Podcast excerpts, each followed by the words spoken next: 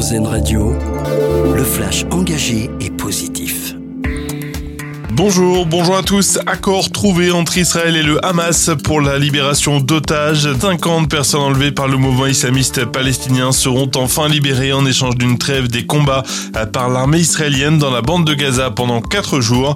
La ministre des Affaires étrangères française Catherine Colonna espère que des Français feront partie de ces otages libérés. Les maires de France seront reçus en fin de journée à l'Élysée par Emmanuel Macron. L'occasion pour le chef de l'État de remercier les élus pour leur engagement dans un contexte très particulier.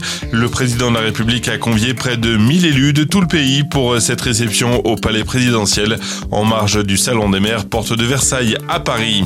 Un nouveau pas en faveur de l'environnement maintenant. L'Union européenne vote pour la réduction des émissions carbone des poids lourds neufs et ils devront émettre quatre-vingt-dix pour cent de moins d'ici deux mille quarante que ceux vendus en deux mille dix-neuf. Le texte adopté hier par le Parlement européen impose également aux bus de ville d'être zéro émission dès deux mille trente. Un record pour le L E P, les livrets d'épargne populaire ont gonflé de près de cinq milliards d'euros en octobre pour atteindre au total soixante-quatre milliards d'euros épargnés.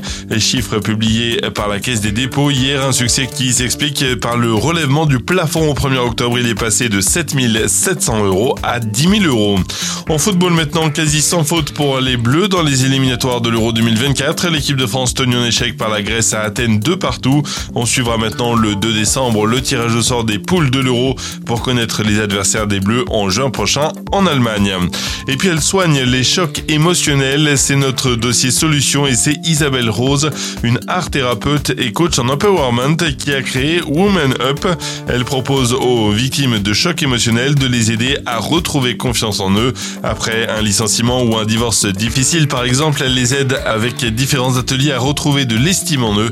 Dossier complet à retrouver sur AirZen point F R. Voilà pour l'essentiel de l'actualité. Très belle journée à vous sur AirZen Radio. Vous venez d'écouter le flash engagé et positif d'AirZen Radio. Nous, on choisit le verre à moitié plein.